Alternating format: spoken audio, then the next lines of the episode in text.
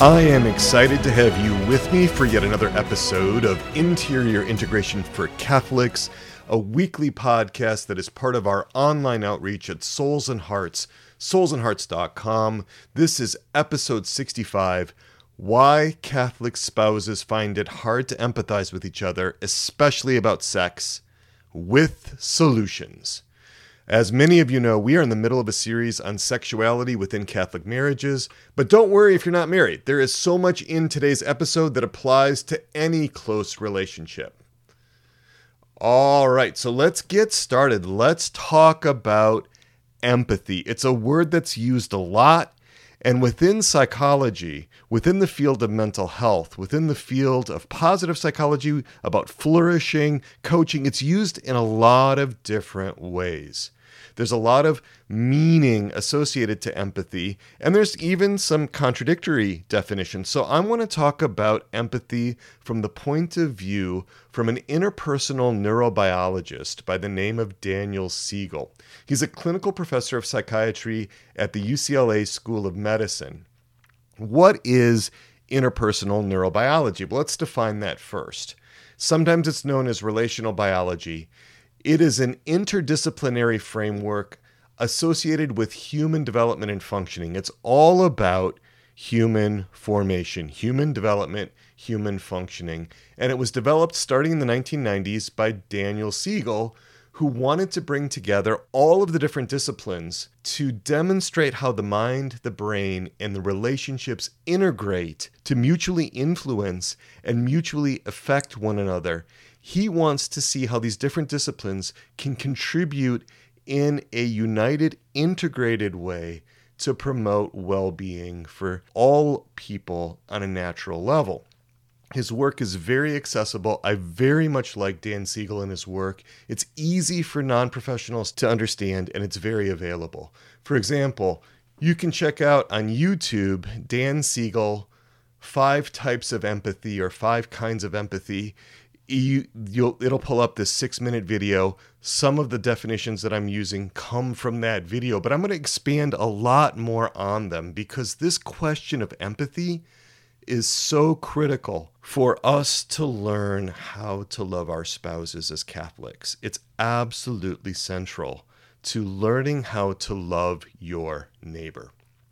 We are Catholic both with a capital C and a small c. That small c Catholic means universal. We're going to pull in in this podcast things that are helpful from all areas of inquiry, from all scientific disciplines, from all kinds of sources. So, so I'm excited to be with you. What is empathy? What are the five types of empathy? Well, the first is emotional resonance or attunement. The second, perspective taking. The third, cognitive empathy. The fourth is compassion, which Dan Siegel also calls empathetic concern. And the fifth one is empathetic joy. So we've got emotional resonance or attunement, perspective taking, cognitive empathy, compassion, also known as empathetic concern, and empathetic joy. Let's let's expand his basic presentation. Remember, that video I referred to is only 6 minutes long. We're going to go into it in a lot more detail, and we're also going to ground it in a Catholic understanding of the human person, in a Catholic anthropology, in a Catholic worldview. Emotional resonance. That's the first kind of empathy that Dan Siegel talks about. What is it? Attunement. This is when this is where the receiver begins to feel what the sender is feeling. You feel the feelings of the other person. You sense because you're resonating, kind of like a tuning fork, right? If you take a tuning fork, let's say that's tuned to A, and you hold it up to another tuning fork that's also tuned to A, and you ding one of them so it's dinging, the other one will begin to resonate, right? That's what we're talking about. Clinical psychologist Richard Erskine in 1998 described this attunement as, quote, a kinesthetic and emotional sensing of others, knowing their rhythm, their affect, their experience by metaphorically being in their skin to create a two person experience of unbroken feeling connectedness by providing a reciprocal affect and or a resonating response It's a little complicated of a definition, but basically what it means is we're together in the feeling. Dan Siegel says that when we attune with others, we allow our own internal state to shift, to come to resonate with the inner world of another. This resonance is at the heart of the important sense of feeling felt that emerges in close relationships. Children need attunement to feel secure and to develop well, and throughout our lives, we need attunement to feel close and connected. Okay, that's a quote from Dan Siegel. What we're talking about here is sharing the unrefined, unprocessed experience of the emotion. Now, an important caveat here that this is best done in moderation, or we can wind up with what Richard Schwartz and Martha Sweezy call emotional contagion. Right? If we get sucked into the fullness of someone else's uncontained experience, we blend or fused with them. We have this loss of boundaries. We're sucked into the intensity of the unregulated emotion. Well, we can be lost with them. It's sort of like when a lifeguard swims out to help someone who's drowning. They, per- they, they approach the person from the back so that the person doesn't engulf them in their panic and, and both go down and drowned we want to make sure that we are setting some limits and boundaries around that. So that's and that's just the first kind of em- of empathy. That's the emotional resonance. It is good to take a sip of the other person's experience to be able to know at a bones level what they're experiencing, but we want to be careful about how much of that we take in. So that's emotional resonance. Second kind of empathy, perspective taking. Now this is when I put myself in the other person's shoes. It's not the fusion, it's not the shared experience of the intensity of, of their emotion or their desire or their impulses or whatever their whatever's going on in their inner world. But it's going in with our own mind and with the capacity to understand and consider the other person's experience. We're remaining separate with this perspective taking. We're looking at the world through the other person's eyes. That's perspective taking. That's looking at the world through the other person's eyes. That's the second one. So we have emotional resonance or attunement, and then we have perspective taking. What's the third one? Cognitive empathy. All right, here we go further. Now we're not just resonating with the experience, again, to a moderate degree, maintaining boundaries. We're not just taking the other person's perspective, but we are understanding what the other person's experience means for that person, right? Now we're looking at more than just the experience, but we're looking at how it, that experience interacts with that person's history, their relational history, their emotional history, their experiential loadings, the things that have formed them. We're trying to understand that experience in the context of that person's human experience, in the context of that person's specific human formation. So, this is really working on that empathetic understanding. So much of our suffering comes not from the facts of our situation, but from the meaning we make from those facts, from the inferences that we make from those facts, from how we construe our experience.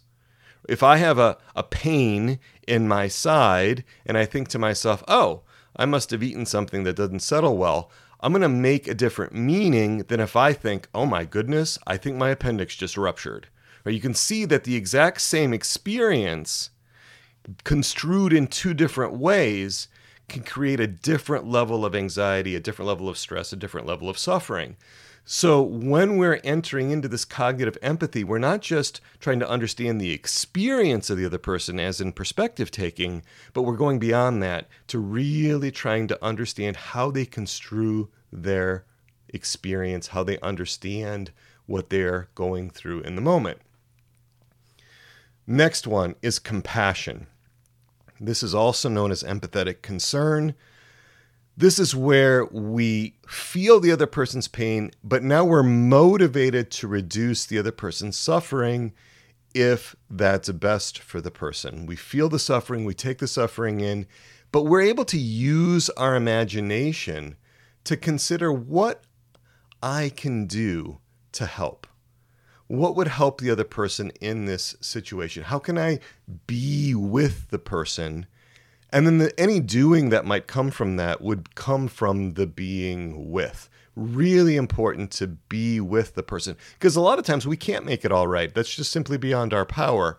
But how can we be with in a way that is comforting in some way to that person? Even our Lord needed this. Remember when the angel came and ministered to him in the Garden of Gethsemane in during his passion? Being with. All right, so we have emotional resonance or attunement, Perspective taking, that's the second one. Third one, cognitive empathy. Fourth one, compassion. And the fifth one is empathetic joy. This is the one that Dan Siegel says mostly gets forgotten, and I entirely agree with that. This is where I get really excited about your success. I delight with you and in you, and that joy is not about what you've done, but it's about who you are. So when this is happening between Catholic spouses, the spouses are delighting in the very being of each other. The wife believes and celebrates the husband's goodness. The husband is precious, he's worth sacrificing for. The husband believes in the wife's goodness, in her beauty. He cherishes her and loves her and is and rejoices in her being in her presence for she is very very good you can see some of this in the song of songs if you look at chapter 1 verse 4 we will exult and rejoice in you. We will extol your love more than wine. And that whole that whole book of the song of songs is just full of images that reflect this empathetic joy. So we have those five kinds of empathy emotional resonance or attunement, perspective taking, cognitive empathy, compassion or empathetic concern, and empathetic joy. Now, we have been working with this metaphor of the Catholic canopied marriage bed. We started that in episode 58, and we've been building this bed from the ground up.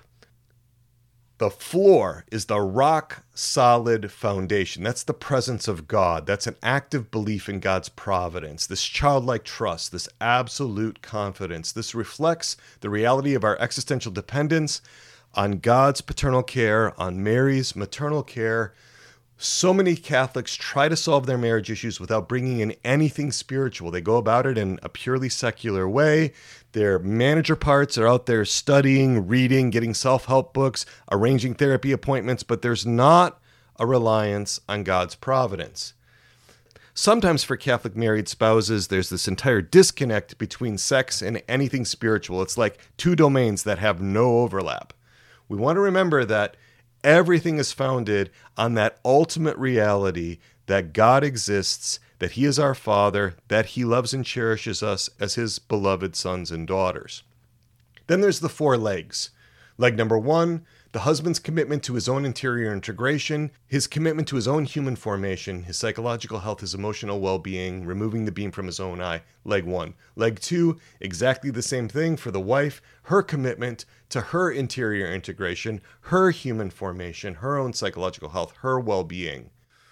We talked about that in episode 63 third leg is really understanding attachment needs and integrity needs and how powerfully those needs and our attempts to meet those needs drive our internal experience and our behavior.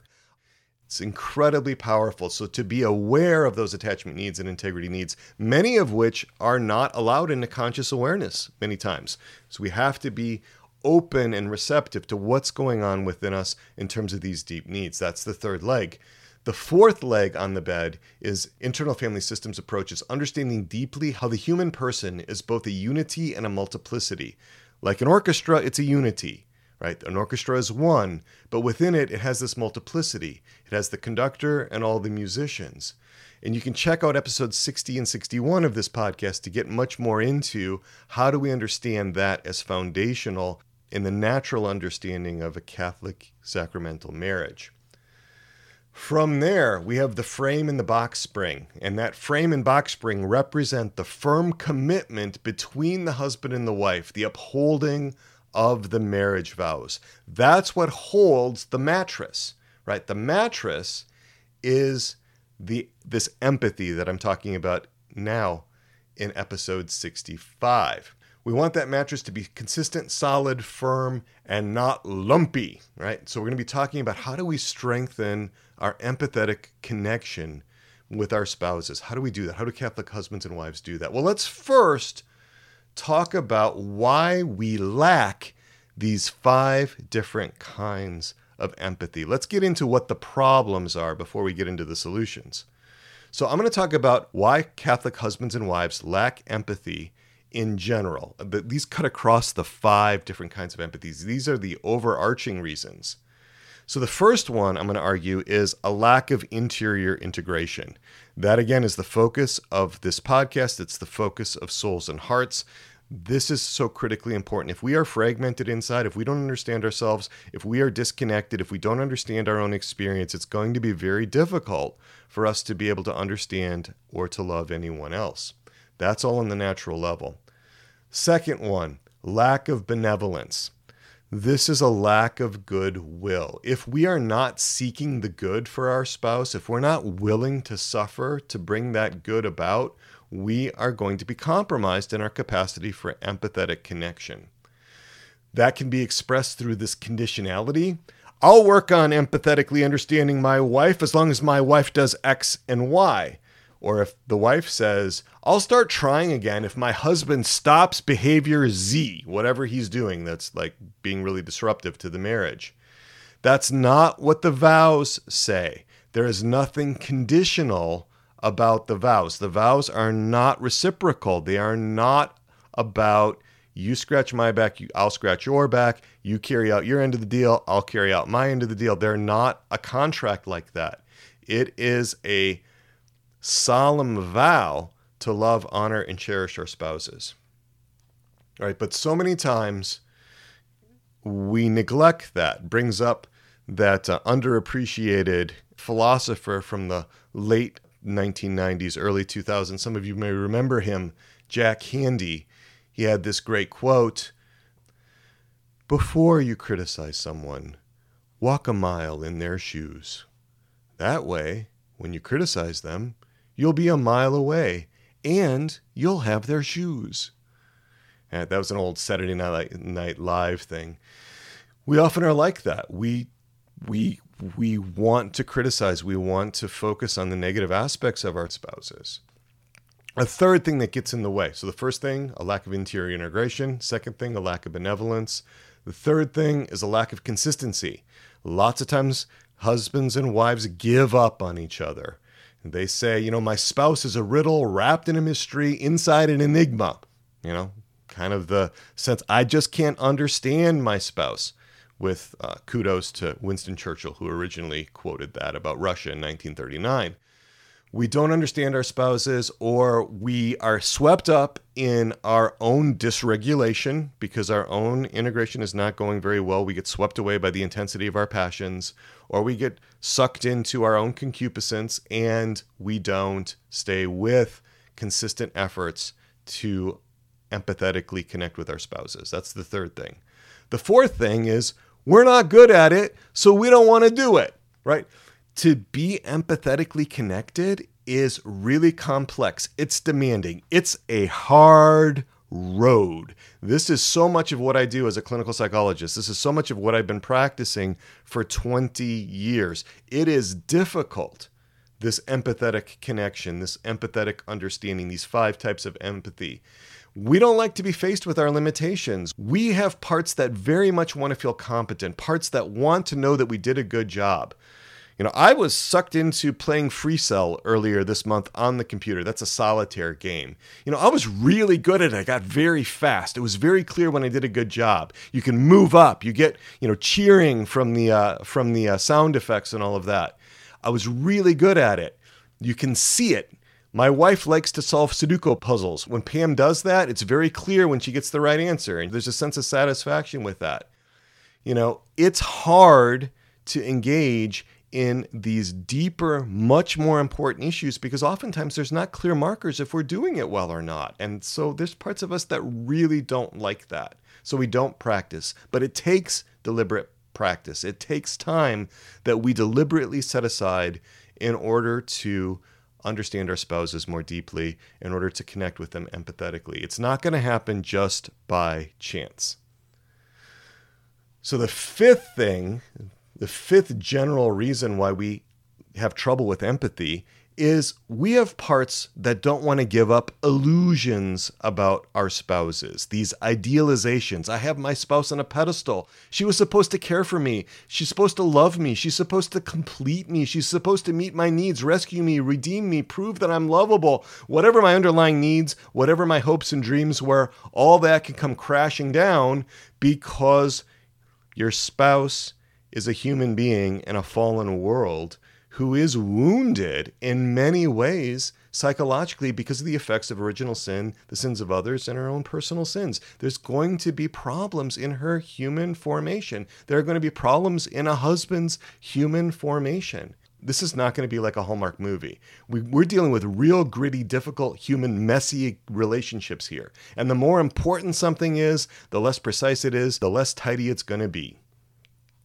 So, those are the general reasons why we lack different kinds of empathy. But now let's go through the five different types of empathy and talk about the specific impediments to each one that Catholic spouses have.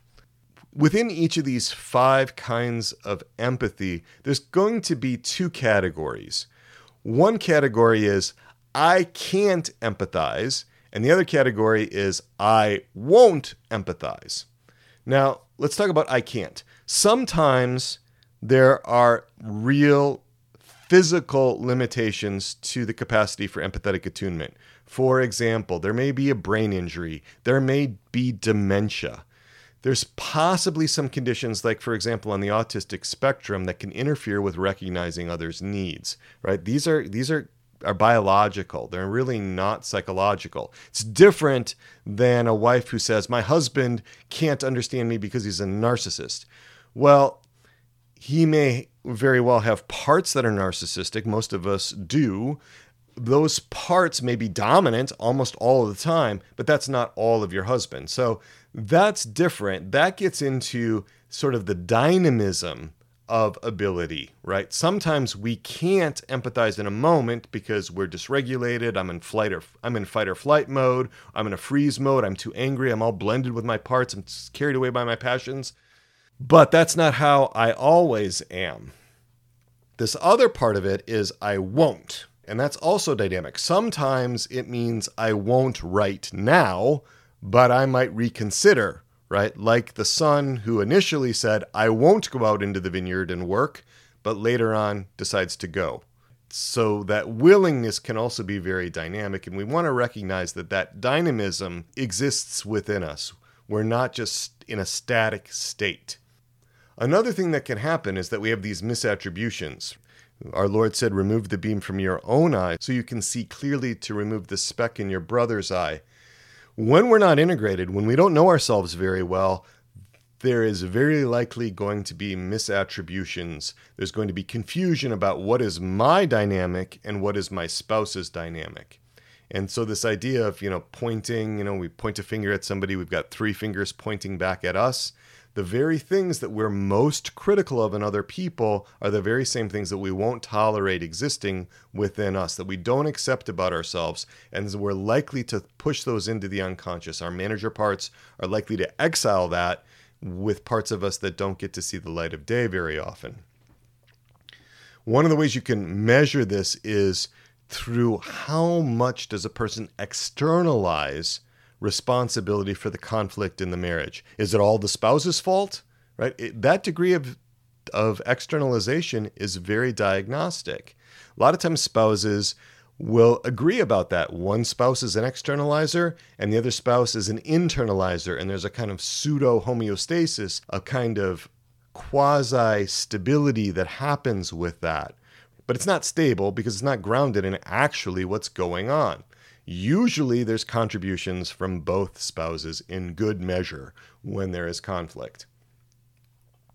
All right, other things why we lack emotional resonance, why we lack attunement, why we lack this first kind of empathy distractions, busyness, but also this activation of my own experience in my parts. This happens when my manager parts won't accept or embrace in my spouse what I reject in myself. That's because I'm afraid of those unacceptable things within me. These could be emotions like anger or disappointment or despair. They could be desires. They could be attitudes, intentions, impulses that leads to this kind of self-absorption. I'm not in a place where I can really enter into your world because I am not well regulated inside because I lack that integration.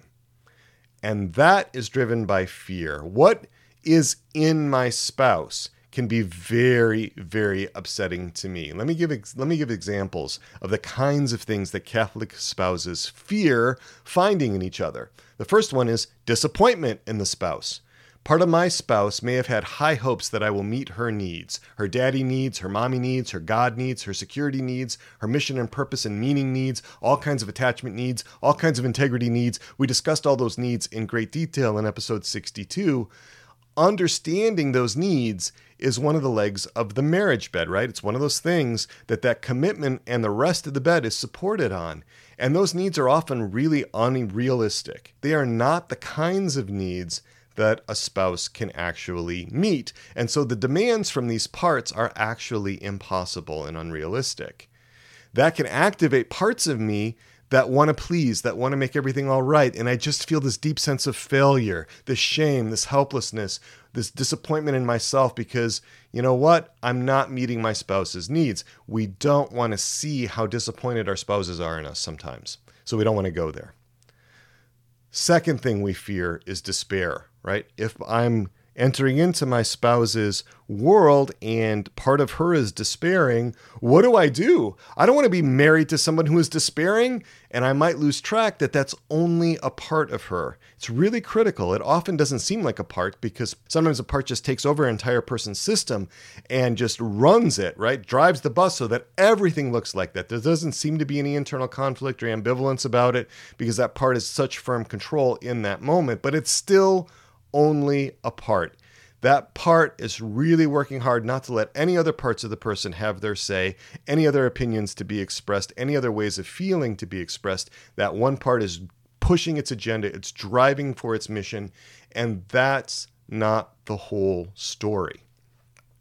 The third, and this is really common, this is one of those things that's really hard, and that is when there's rage or hatred toward me. Many, many Catholic spouses have parts that hate the other spouse.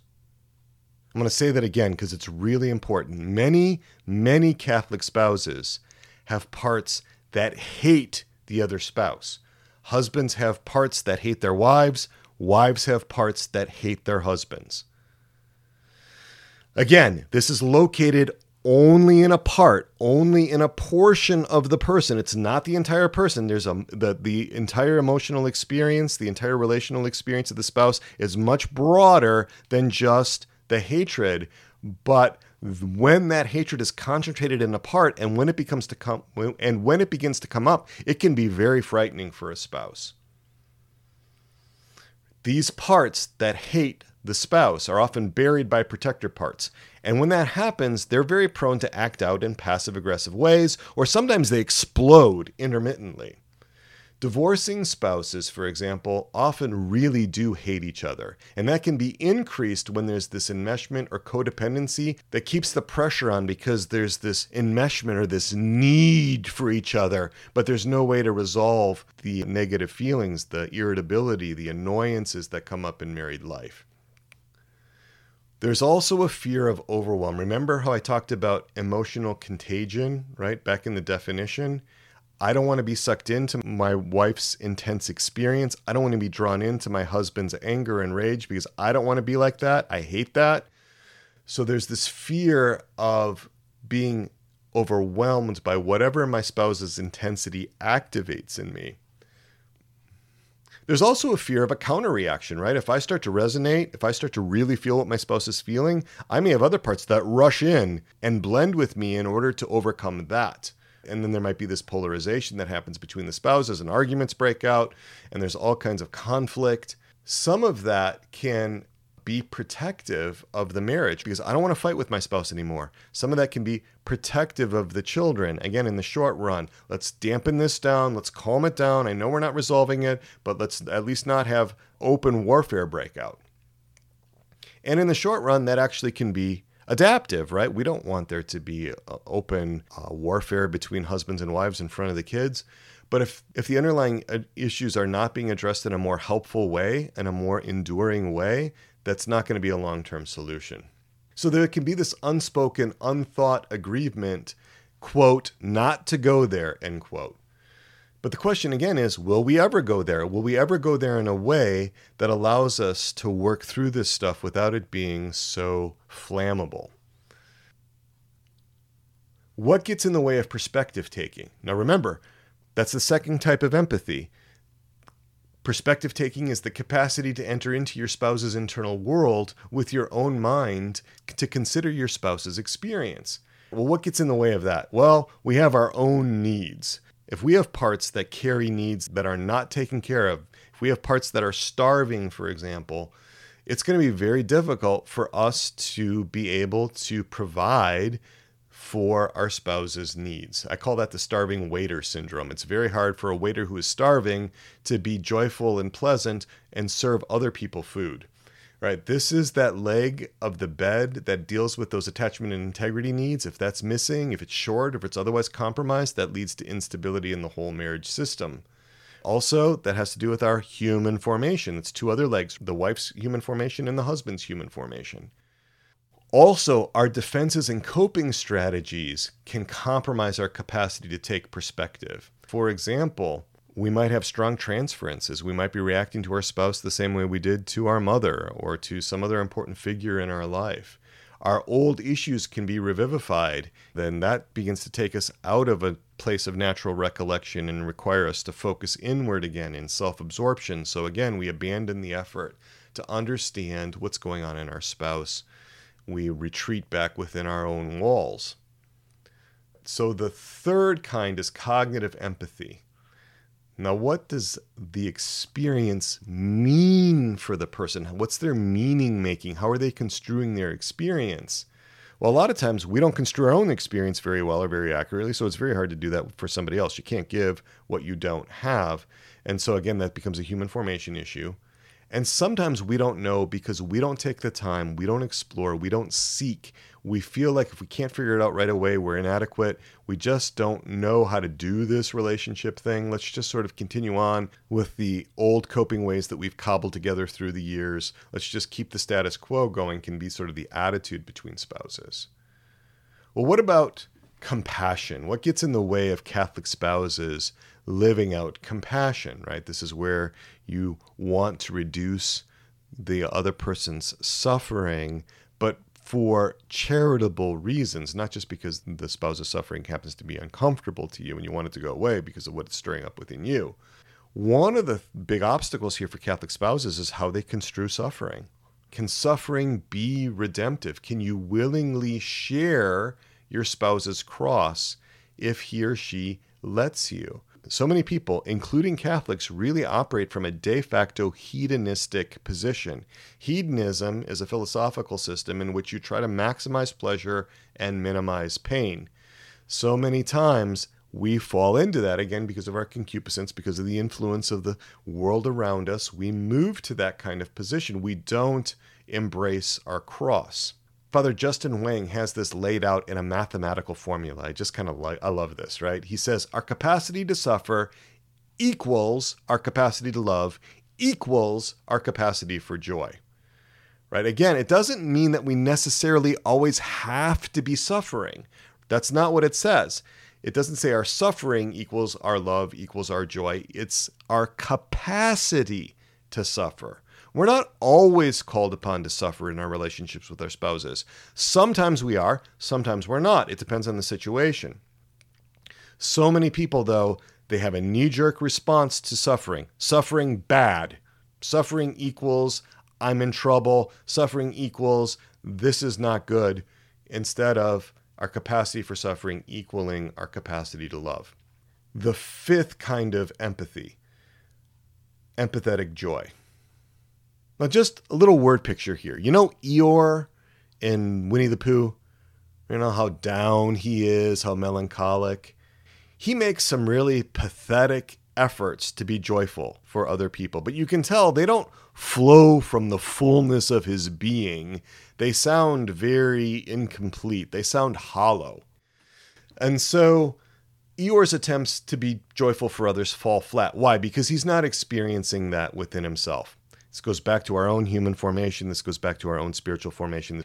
This goes back to our own childlike trust, our own absolute confidence in the love of God. You are not going to get that primarily from your marriage, folks. There are way too many high expectations for what the spouse should be able to provide us in terms of that sense of security and well being. I can't say that enough. We want to remember that when we go into a marriage, it is because we are to make a gift of ourselves, not because we're supposed to receive something from the other person. That's not the right perspective. And so few spouses really grip onto that in an experiential way, day in, day out, in a consistent way. We need to be actively working on ourselves, and there are ways to do that. Well, what happens when we bring all of this into the sexual arena, when we bring all of this into the sexual intimacy between Catholic spouses. Well, what happens when there's not emotional resonance or attunement, the first kind of empathy? There's not a resonating. I don't know how many times I've been told by spouses, my spouse has no idea what sex is like for me. No idea. Now, I'm not there. I don't know. I don't understand what's exactly going on with the spouse, but I hear that over and over and over again. And it's believable to me because a lot of times sex is a very self absorbed activity. People are looking for sex to get their own needs met, not because they're giving a gift to themselves, body, soul, mind, and heart to the other person.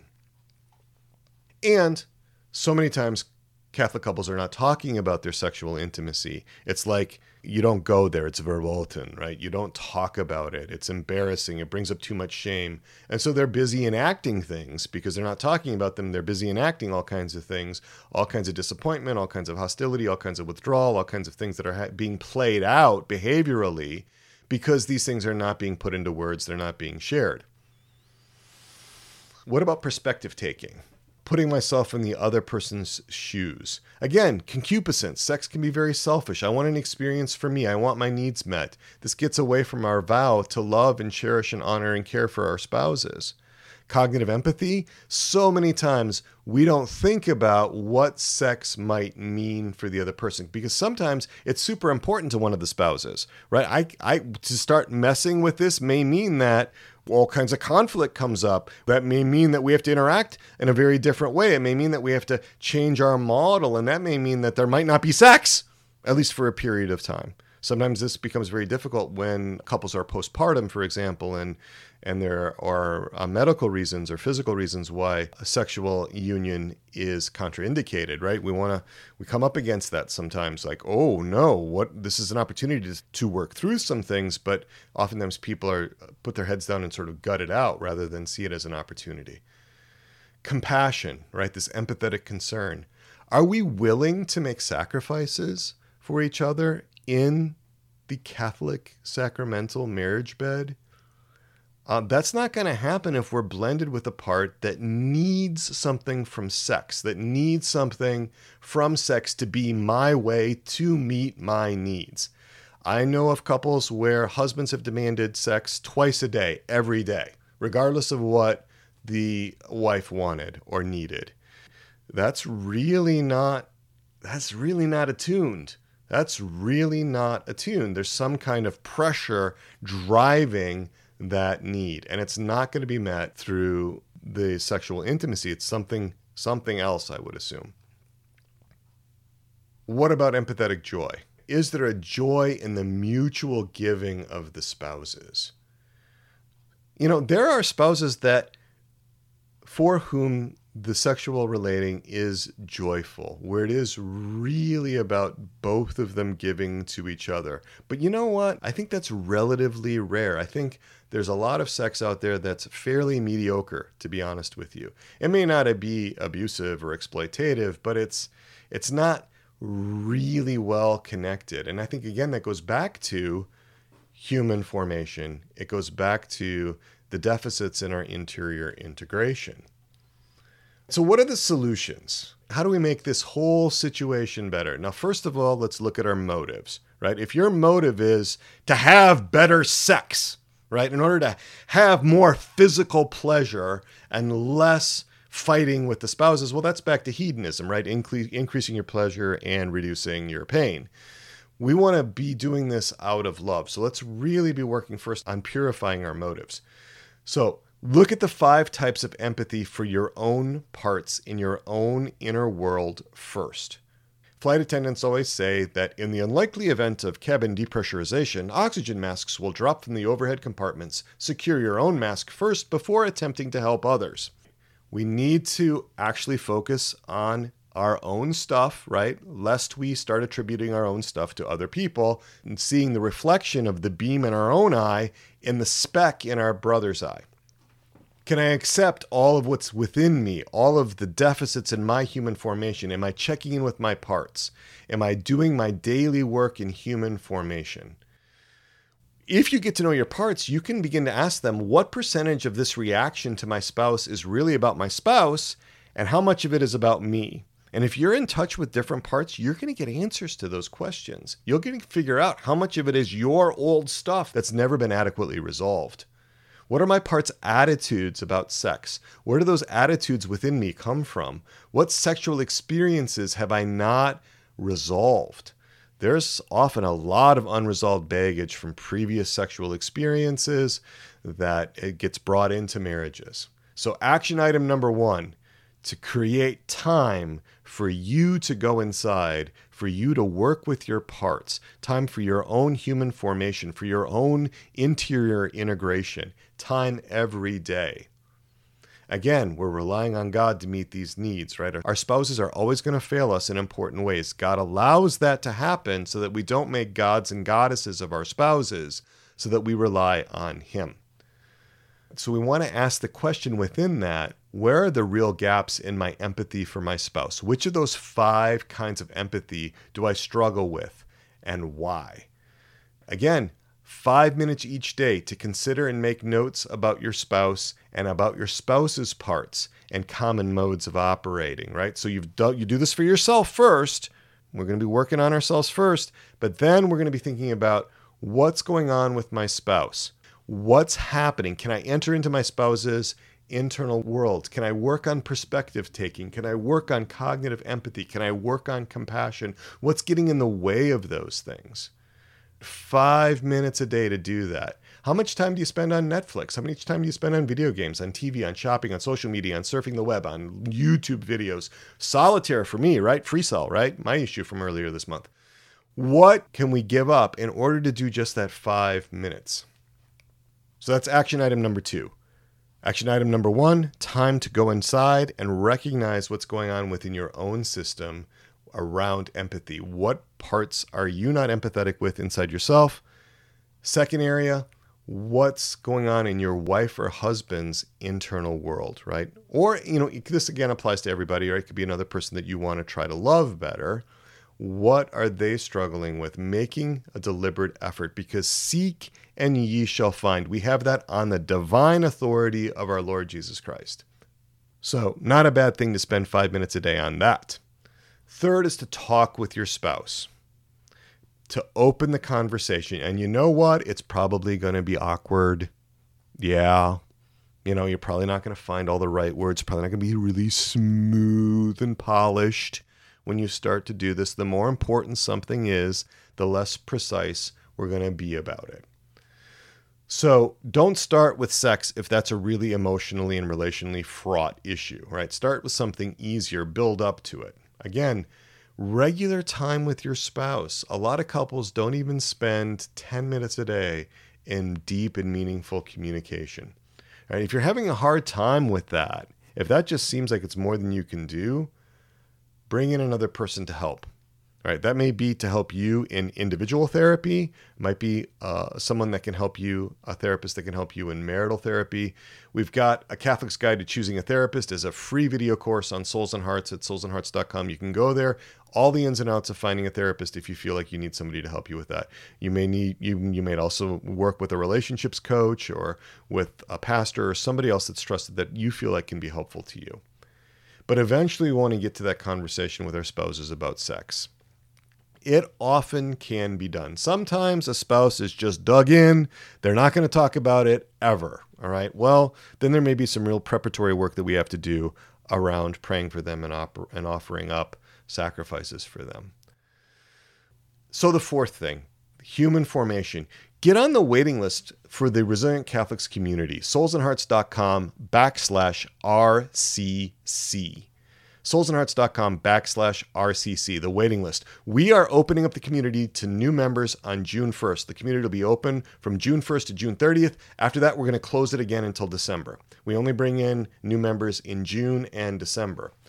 And that community is full of people who really love this podcast, who are committed to transformation, who are committed to their human formation. We are together as Catholics on this pilgrimage, on this mission to be transformed on a human level, to shore up the natural foundations, so that we can really enter into an intimate personal relationship with Jesus Christ, our brother, the Holy Spirit, who is love himself, and our spiritual parents, God our Father, and Mother Mary.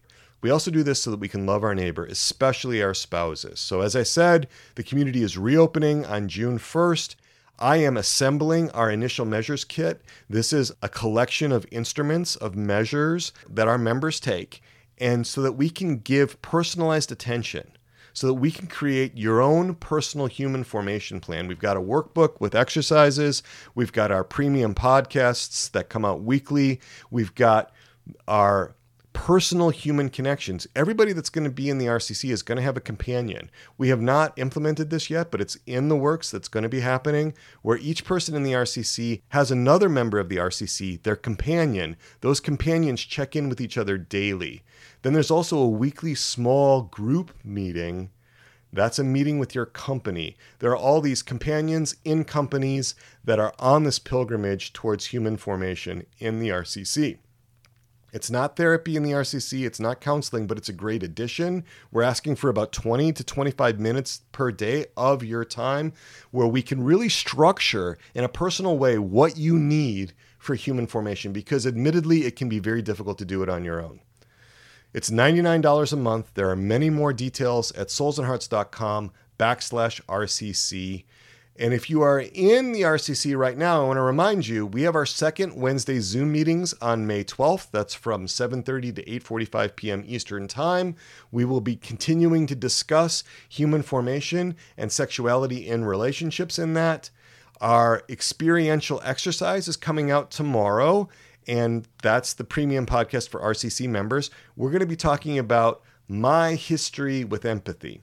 For those of you Catholic therapists that are in the interior therapist community, we've got an experiential exercise for you about empathy with your clients. What are my growing edges? That's going to be uh, an exercise for you therapists to find out what kinds of issues are going on with you empathizing appropriately with your clients. Also, I want to be in touch with you, my listeners, so I have set up conversation hours for you. You can reach me on my cell phone, 317 567 9594. Wednesday, April 29th from 5:15 to 6:15 p.m. Eastern Time. I'm going to be there by the phone waiting for your call. Feel free to call me 317-567-9594. Also, starting on May 4th on all Tuesdays and Thursdays from 4:30 p.m. to 5:30 p.m. Eastern Time. Again, I'm going to be on my phone. I will call you back if I happen to be on the call with somebody else. Know that I do want to communicate. I do want to talk with you. We're finding ways to make that happen. So, with that, it has been a pleasure to be with you. Thank you for being here with me. I really encourage you to pray for me and to pray for the, the listeners of this podcast, to pray for the Resilient Catholics community, to pray for our therapists in the interior therapist community that are learning how to do this kind of therapy from an IFS informed perspective. And I also want you to seriously consider whether either of these communities might be a good fit for you. And with that, let's invoke our patroness and our patron, Our Lady, our Mother, Untier of Knots. Pray for us. St. John the Baptist, pray for us.